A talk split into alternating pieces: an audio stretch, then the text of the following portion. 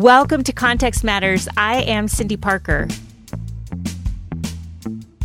I am a writer, speaker, and educator who loves to geek out with people from a whole variety of backgrounds about their perspectives on God, the Bible, theology, and other tangentially related subjects, of which we do not even all agree on, but it's so fun to have the conversations. So pour yourself a drink, grab some food, and consider yourself invited to this virtual podcast table. This week, we are joined by Dr. Vince Bantu, who is the assistant professor of church history and Black church studies at Fuller Theological Seminary. He also teaches for an African American seminary called Meachum School of Haymanot, which provides theological education for Black church leaders. Now, ever since I read Vince Bantu's most recent book, I've been sending out emails and text messages to former students and current friends telling them to make sure to have this book on their shelves. You'll see why it is so important in this episode. But real quick before we get started, I have to say thank you to all who are supporting this podcast, whether through officially subscribing to the show, submitting reviews, or contacting me on social media. I really appreciate how you're connecting with me and giving me feedback. I'm learning a lot by the comments that you are sending my way. So please keep it up.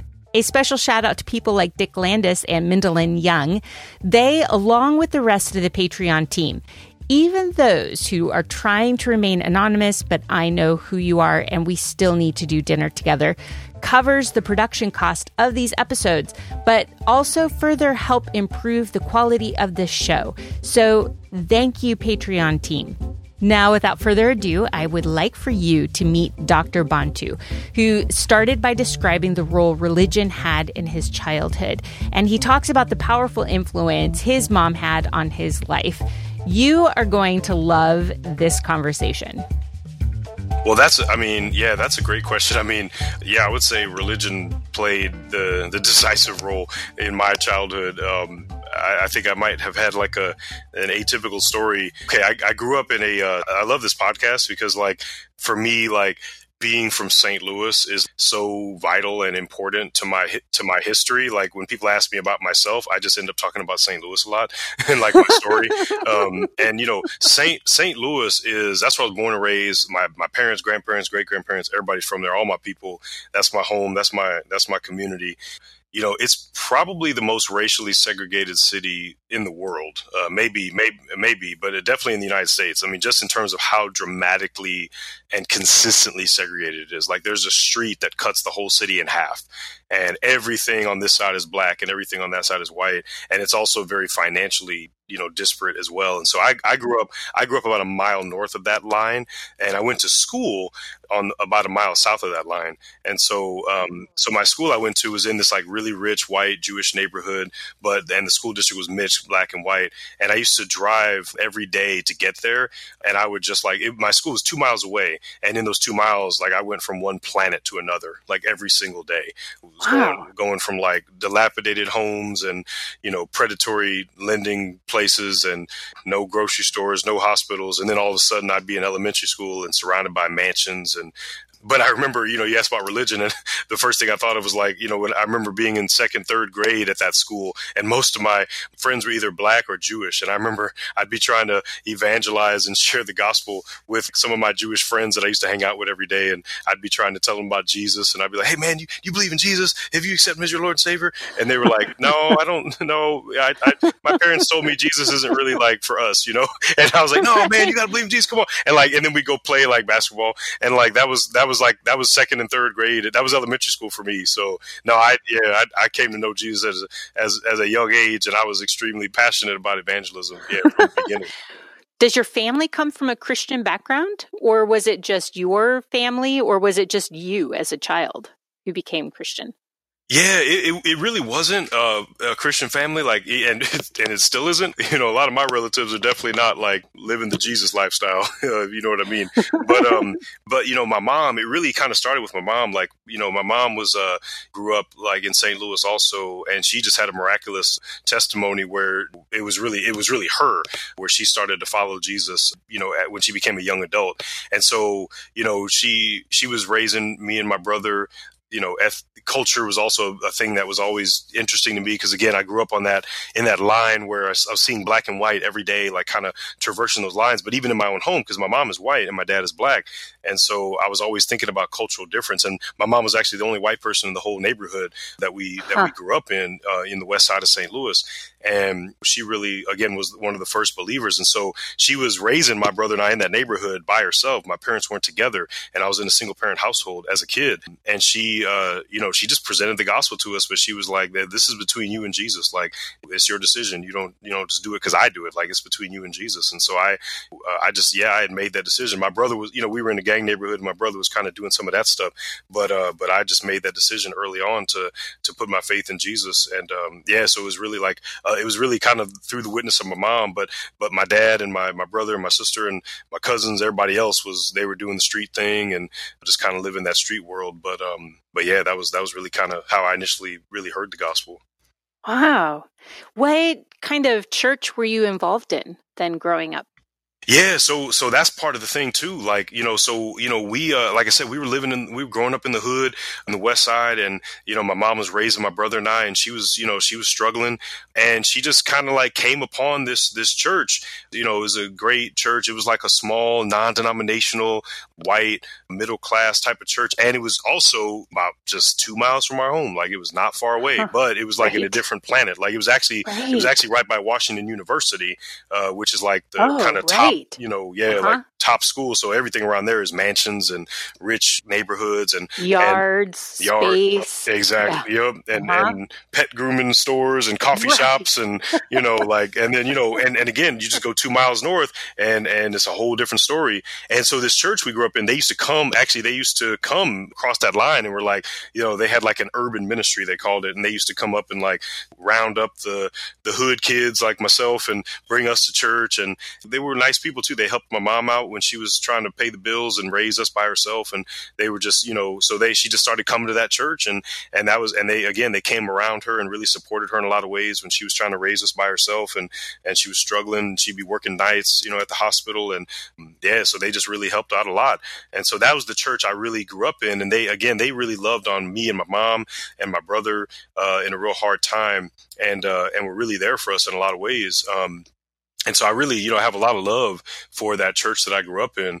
Um, but that's also kind of a big thing that that really kind of launched me into like a lot of what I do as a scholar and and and as a pastor because because again, like that was my context of Christianity and that was my context of church. And so as as as much as I love uh, these people in this church, there was still like a lot of ways in which you know that was I was growing up in my neighborhood. That was my friends. That was that was my world. That was how I kind of my neighborhood was kind of how I identified identified myself. And then I would cross that line to go to church. And so I was, every time I would cross that line, I would think, oh, I'm going into this rich white neighborhood and that's where I go to church. So I just kept right. associating church and Christianity with that culture. And there was exactly. a lot of ways that like the people in my church you know, as much as they love the Lord, they just kind of indirectly and sometimes directly kind of presented the gospel to me as like a, if you want to be a good Christian, you'll be a, a Christian the way that we white middle class people are Christians. So I just kind of kept associating that even as I grew up with that. And, and it's funny because,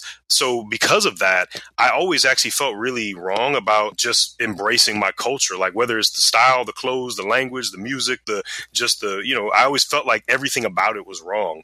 And mm. I always felt mm. like like a bad Christian for being who I was. And and mm. so when I felt the call to ministry, I felt I felt the Lord called me to ministry when I was like 17. And and that was right around the time, you know, I started thinking about school. And that's how I ended up going to Wheaton College because I, I just was I wanted to go somewhere to where I could study the Bible. And it was at that moment where I felt like, oh, well, if I'm going to go into ministry, then I got to get serious about this now. And I can't have, in my mind, I was thinking, I can't have one foot in the world anymore. And so. Oh, meaning like you kind of associated your own cultural identity with being quote like in the world exactly and and to be fair you know there was some truth to that like yeah. you know because i used to be you know i used to i used to grow up like fighting all the time and you know be in the streets like you know just like uh you know kind of living in like a violent kind of way and you know that's just part of growing up in the hood and that you know that part for example was like you know yeah i should i should change that but you know again it was like a baby with the bathwater kind of thing like it was like right. everything about oh, who i so was true Yeah, yeah, And, and and like I even remember trying to bring my friends with me in my neighborhood to my church, and they'd be like, "Nah, man, I'm I'm good. I'm good. Like I, I don't want to. I'm good on the acoustic guitars. You know, I don't want to go camping in the woods. I don't. You know, I'm I'm I'm, I'm good. You know, and like and so and I was just like I and I was like kind of like in my mind subconsciously I was like, yeah, I don't really like it either, honestly. But you know, this is what I have to do to be a good Christian. And so at that time, and I I threw away all my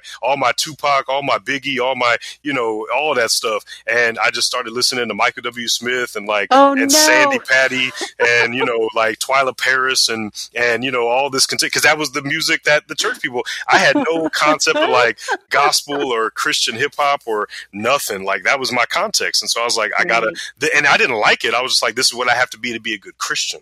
Um, and so again, it was a baby with the bathwater kind of thing. And and I and it wasn't really until actually I started. I remember when I went to you know when I was an undergrad at Wheaton, like I started becoming more like introduced to just a broader Christian world other than just my church. You know what I'm saying? And so like I remember my freshman year, Richard Twiss came and spoke. You know, he's my late uncle that's transitioned, uh, you know, uh, mm. into glory, and he wrote a great book called Rescue "Rescuing the Gospel from the Cowboys." But he came to Wheaton and spoke in chapel, and he did like a Lakota dance and drumming, and he was talking about oh. following Jesus the way He made you, and not reject. And he was just talking about the history of Native people feeling like they oh, have to reject who they are to be a Christian, and you know, mission schools and how they would discipline the Native people if they spoke their own language, and that's right. and you know all yep. that stuff. And yep. so I was just that spoke to me, and I was like, man. And then I started getting introduced to like Christian hip hop, like the cross movement, and I was hearing their songs about kind of how just the stuff about like thinking that my my wave cap or my backwards hat or whatever is like unpleasing to God, and like who, everything about who I am is like is is is unpleasing, and I just connected with that. But then like to see brothers from the hood that are like following Jesus but still embracing their hood culture. Right. That was like I had never seen that. I I had never, you know, I had no context for that, and that was just so that was so empowering. And the, in the scripture that really kind of all brought it together was from Acts chapter ten when you know God uh, was preparing the first Gentile believer Cornelius, uh, and the you know the prophecies about you know the, the you know all nations being blessed through Abraham's yeah. seed was going to be brought to fruition, but he had to prepare Peter in order for that, and he was telling telling Peter like, "Hey, Peter, kill and eat," and Peter was like, "No, I'm not. I'm not touching anything that's unclean." And God told Peter, "Don't call unclean what I have made clean." And it was that particular passage, you know, my freshman year of college, where I had realized, like, wow, that's what I've done. I have called my West Side St. Louis urban black culture. I've called myself unclean, and God has actually made it clean. God has said that you know the hood is part of huh, like right. my people, and and so anyway, yeah, that was that was kind of what what brought me out of that. How did you make that transition? Because, I mean, not to be unfair to Wheaton, but it is known as a fairly white affluent school. Mm-hmm. How did you find role models there to help you kind of grow into your adulthood and embrace your identity?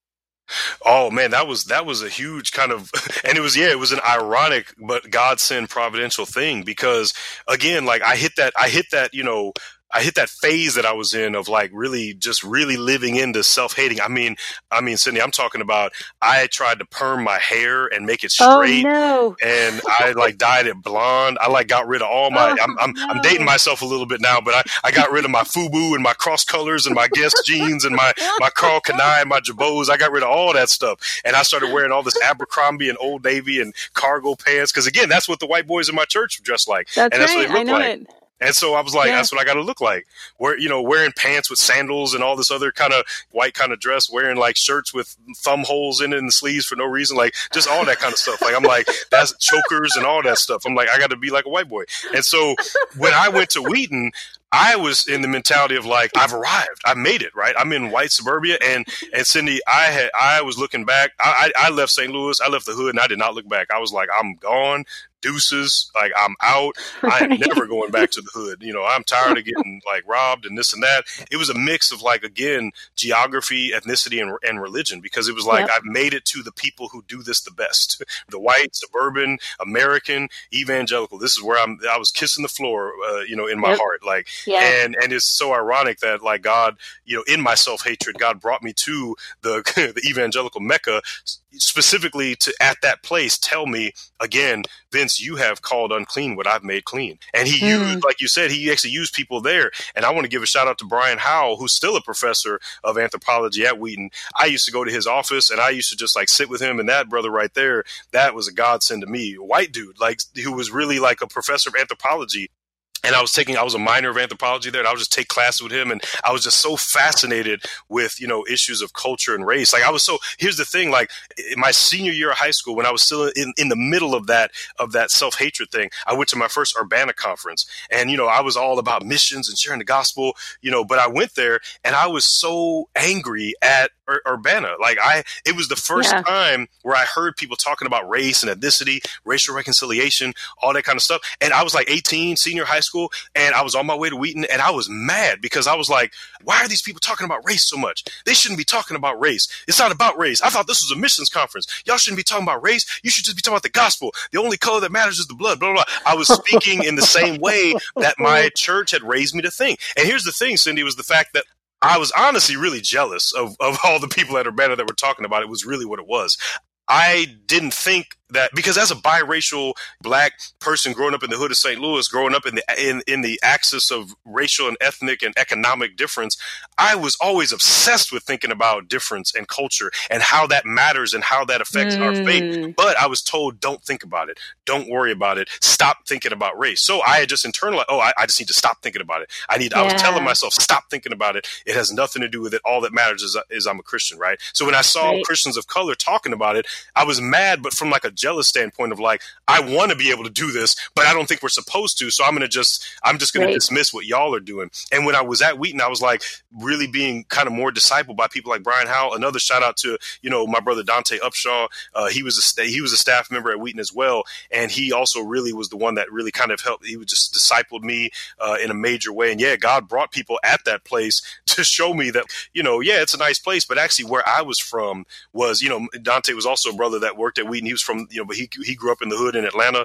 and had a similar journey. And he really kind of discipled me, you know, through that in a major way. And actually, uh, that was when I really felt this strong sense of like, number one, I have really, again, called something unclean that God has called clean. So mm. I really kind of, I went back and I rebought a lot of that hip hop and R&B stuff. And I, I got my old clothes back and, and I was like, I was like, Hey, I'm, I'm gonna be me again up in here. And I was like, I like went to the whole other extreme and I became like a, before it was Black Lives Matter, before it was called woke, I be, I was like walking around Wheaton's campus like the like a little Malcolm X, just trying to you know talk about because I because I you know I had felt like I, my first reaction was like actually I felt really angry. Like I had felt like you know I've been I've been hoodwinked. Like I've been bamboozled. Like I've been yeah. I've been told that I need to like leave who I am at the door and you know just like be a just just a Christian like whatever that means. Right. And so yeah. and so like I was going deep and I was like I'm gonna be who I am and I'm gonna and I'm gonna embrace my culture to the fullest. And that's really what kind of yeah that's really what kind of just instilled in me this like this, you know, as I began to see the world. And I honestly, I thought back to my friends who were, you know, in my neighborhood who I'd be like trying to bring them to church and they'd be like, nah, man, I, I'm good. I can't do that. And I, and I started to think about, man, like how many people, you know, have not really just kind of uh, really given their lives to Christ because of how it's been presented to them, right? And because right. the way it's been presented as exactly. a, as a choice between you know your people and becoming you know a follower of Jesus, and like Absolutely. how that's just an unbiblical distinction. Um, yeah. And so, uh, so yeah, that's really kind of really at the heart of um, really just what I'm all about.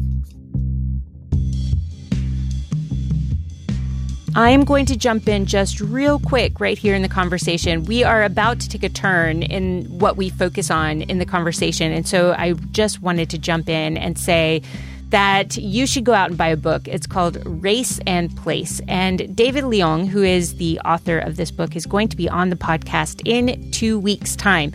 It is such an important conversation, like you just heard from Dr. Bantu. This idea that we wrap up race into elements of our theology all the time. And Dr. Bantu and I are going to get to this later in the podcast and next week as well. What are the stories we tell? How do we tell them? And what happens when we don't tell certain stories?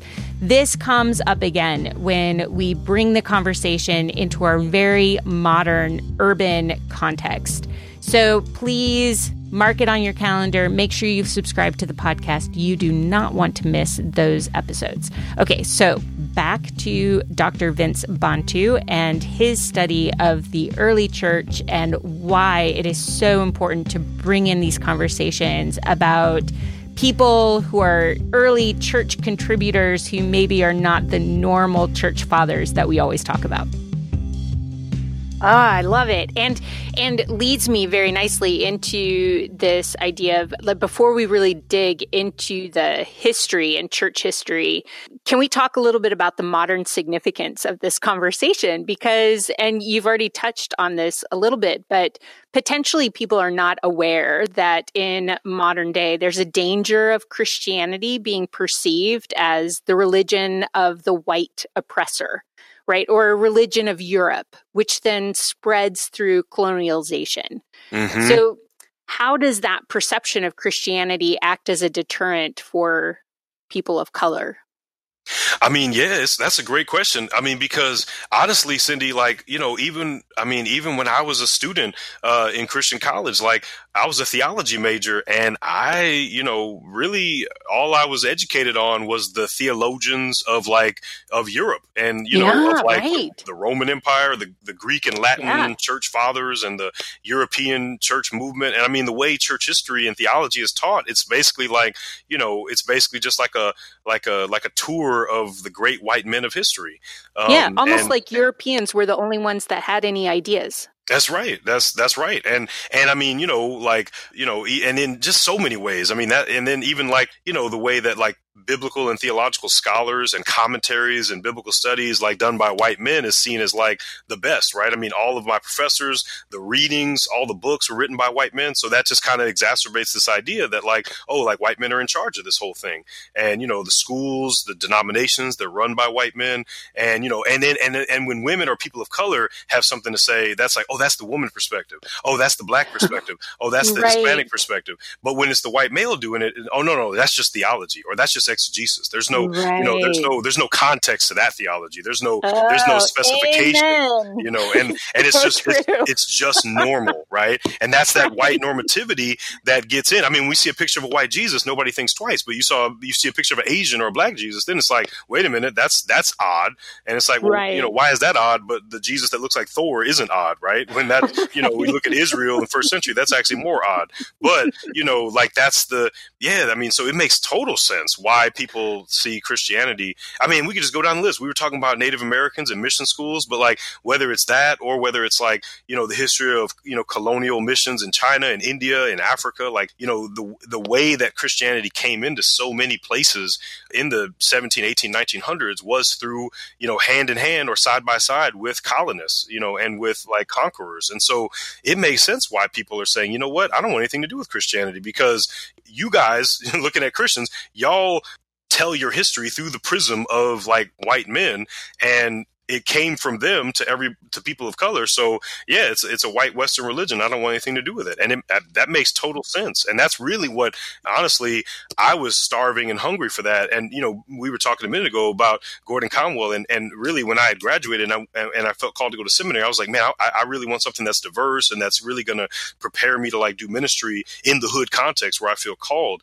And it was I remember when I went to Gordon Conwell's urban campus at CUME, I remember I took a class, uh, my first semester. I took a class on early African church history, and it was a tour of Egypt, and I was just blown away. And I was like, wow, I never heard any of this stuff. Like, and I was a theology major. I never heard about any of this stuff. Like, this is this is crazy. And it's all like way before european colonialism. Man the gospel has been in asia and africa and all these places and it just gets it just gets no mention and it gets no kind of representation in theological education. And that's when i was like man i got to go and, and and and learn that stuff because i think if more people knew about that then you know like what you were asking about this perception of christianity being like a white man's religion or like a western religion at its core you know that would really help to yeah to change that perspective that people still you know like you said even even right now today uh, that perception is very very alive and well and it's it still gets under my skin that you have to be in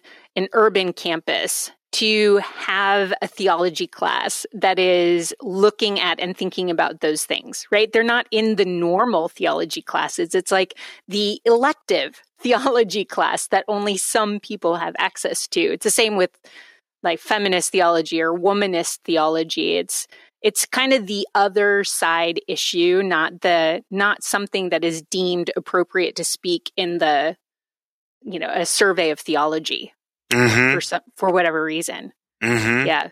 Mm-hmm. So is this how you got into church history? Was as you were taking these early Egyptian texts and theologians? Is that what kind of really woke you up to church history? And I find it interesting because you did your PhD in Semitic and Egyptian languages. Right? It's mm-hmm. not even like a PhD in like biblical studies. Mm-hmm. it's Semitic mm-hmm. and Egyptian languages. So is that how you ended up um, really focusing on church history?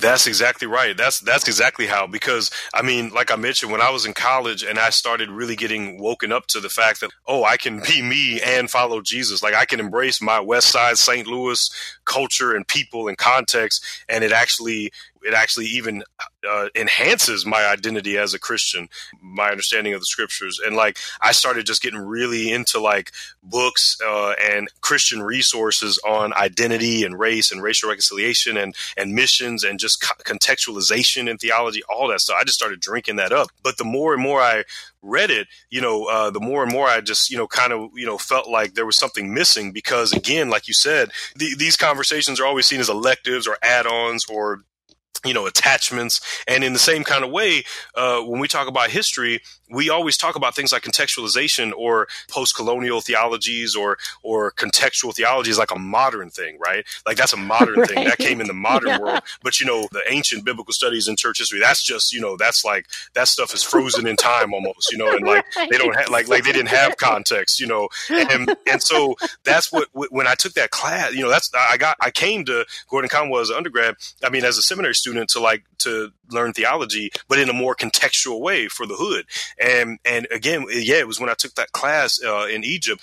That's when I was like, oh my goodness, like this is the missing piece that I've been looking for because uh, all I love all the missiology and all the urban ministry and all the racial rec books I was reading, but I was like, this is all kind of like in the modern time. This stuff right here, though, this stuff is fire because that stuff will just close the loop because now it shows that actually, you know, Christianity. I mean, this is what I mentioned in my book, but like, you know, a lot of those same missiology books, I, I, feel like there's actually inadvertent ways that they even exacerbate a white normative telling of Christianity because they'll say things like, well, Christianity became a global religion in the, in the great missionary century, uh, as they call it or whatever, or in the global expanding, right? Like, like, uh, you know, like people talk about, well, nowadays there's more Christians in Africa and Asia than in North America and, and in Europe and stuff. And that's when it became global. And I'm like, well, let's be careful. Like, yes, let's celebrate celebrate kind of the you know expansion of the gospel and also the you know ways in which Christians of color are finding ways to break out of Western cultural captivity, as as my friend Soong-Chan Rah calls it. Let's celebrate those things, but let's also not forget that Christianity ain't becoming nothing. it's not becoming global. It's always been global, and if we will understand that more, that will help to change the the perception that it went from the West to the rest. But actually, yeah. no, it came from Jerusalem in Acts two to the rest at the very beginning, and it continued continue to spread in every direction, and those those churches are still around even to this day. So yeah, that's that's exactly uh, kind of from there what launched me into like you know I did a THM at Princeton real quick in church history, but then yeah I went to Catholic U and yeah like studied Semitic and Egyptian languages because that that department that was like one of the best academic programs that would that would specifically let me focus on what I wanted to focus on, which was I want to look at the early Christian theologies that were in other languages and in other contexts other than Greek and Latin, other than the Roman Empire. You know, looking at like Syriac and Ethiopian is like Coptic, Armenian, even Christian Arabic, even Chinese, like all these theologies and even languages like that I'd even ever heard of, like Sogdian. I'm like, what is that? That's like a Central Asian kind of Silk Road nomadic trading language that Christian missionaries used to spread the gospel and wrote theology. And I'm like, what is this?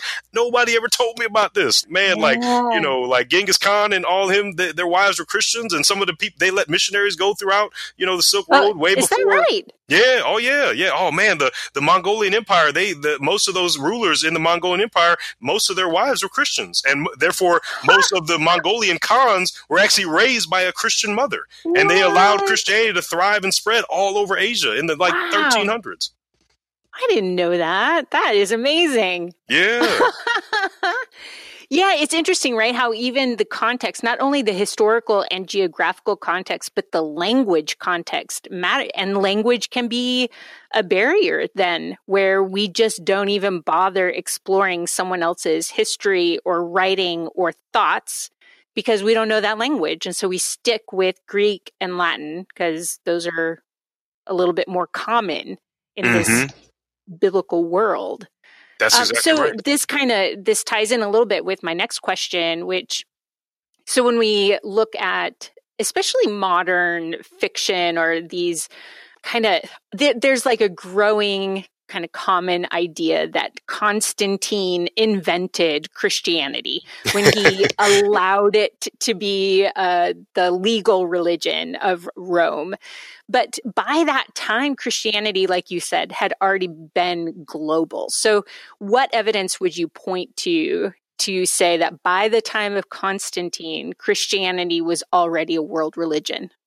Yeah, that that is a great question because yeah, that that's something that that I definitely. I mean, not only as a scholar, but even as a pastor and evangelist, that again, like my heart is really for the hood, and you know, there's so many different religions, you know, in the in the urban context, you know, Hebrew Israelites, Kemetic, you know, uh, five percenters, all these different religions that are really unique to the hood.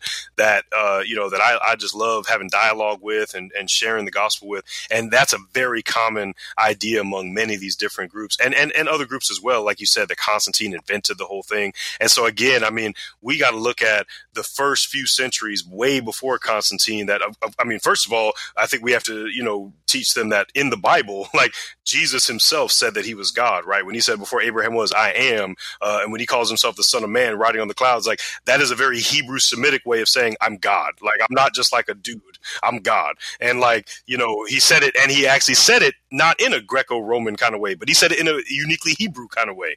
Uh, and right. so the Bible itself claims that he's God, but also Christians after the time of the New Testament clearly, but before Constantine, clearly believed that he was God. You know, whether we're talking about Tertullian in North Africa, who is an African theologian who was actually the first one to use the word Trinity, or whether we're talking about people like Ignatius uh, or in, in or Justin Martyr who lived in the Near East, or whether we're talking about people like Irenaeus of Lyon or Clement of Rome or Clement of Alexandria, like all of these yeah. Different theologians, and Aphra, the first Persian theologian who didn't even live in the Roman Empire. Uh, so again, we have to look at that. The fact that like actually even before, for example, before the Council of Nicaea, which was like kind of presided by Constantine, and people say, "Oh, that's the right. first church right. council." I'm like, no, see, this is where we have to decolonize our history. That's not the first church council. That's the first Roman church council. And so we have to be very careful that we don't always look at Western or Roman church history as normative because guess what? The Persian Empire also had Christians, and that was the enemy of the Roman Empire. And they had Christians from the very beginning, from the beginning of the church. It says Medes and Elamites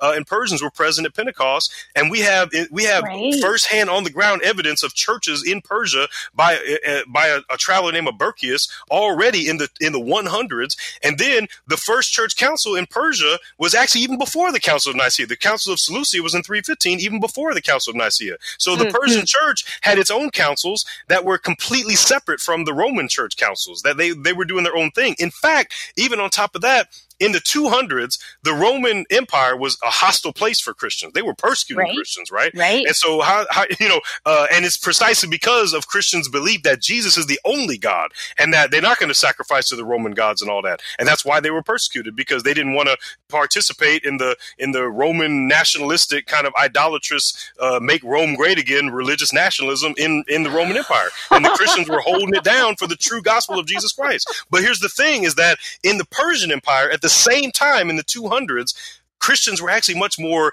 safe and they were allowed to thrive and, and, and you know, and were, uh, they weren't being persecuted in the 200s in the Persian Empire, but they were living side by side with Jewish people and Zoroastrians and, and Manichaeans and other religious groups as well. And they were thriving. In fact, some of the Christians who left the Roman Empire left the persecuted Roman Empire would come into the Persian Empire, and yet there were Christian churches that were still distinct ethnically between what they called Nasraya, which was like more of the native Persian churches, or they called them Christians, like Christianos, which was like the Greco-Roman Christians that came in from the Roman Empire. So again, there was mm-hmm. already, and again, I mentioned Aphrahat. You know, he was born and he became a Christian and lived before the time of Constantine, before the Council of Nicaea, and again, he was clearly an Orthodox Christian that believed Jesus was God. So there's just so much evidence from way before Constantine that yeah, that proved that you know there were Christians all over the world in different places. I mean, again, India, there was, I mean, there was already evidence from the 200s of Christians in India, you know, South Asia, already in the 200s, possibly even the first century, but no later than the 200s. Again, well before Constantine, where you saw evidence of Christians in the subcontinent. And so, yeah, it was it was everywhere way before way before Constantine. If you would like updates about what I am doing, you can join me on Instagram or Facebook at Narrative of Place. I'm also on Twitter, although I don't check it very often. So if anyone wants to help me manage a Twitter account, just let me know. And to be among the first to hear about the educational and food and wine trips to Israel and maybe Turkey, I'm hoping, cross my fingers, depending on COVID. You can sign up for my newsletter at my website at narrativeofplace.com. And of course, you can join the Patreon team with all the fun perks like sneak peeks at the chapter of my upcoming book, which I'm hoping comes out in January, but we will see. Spices from my favorite guys in Israel, normally when I actually get to go to Israel, and access to online teaching courses. This is actually coming out soon. So if you want to join the team, there is a link in the show notes of this episode. Thank you so much for bringing your curiosity to this virtual table. The talented Peter Lordson of Sycamore Sound created all the music you hear, and I adore his work. I look forward to our conversations every single week. So until next week, be safe, take care of each other, and stay curious about the world around you.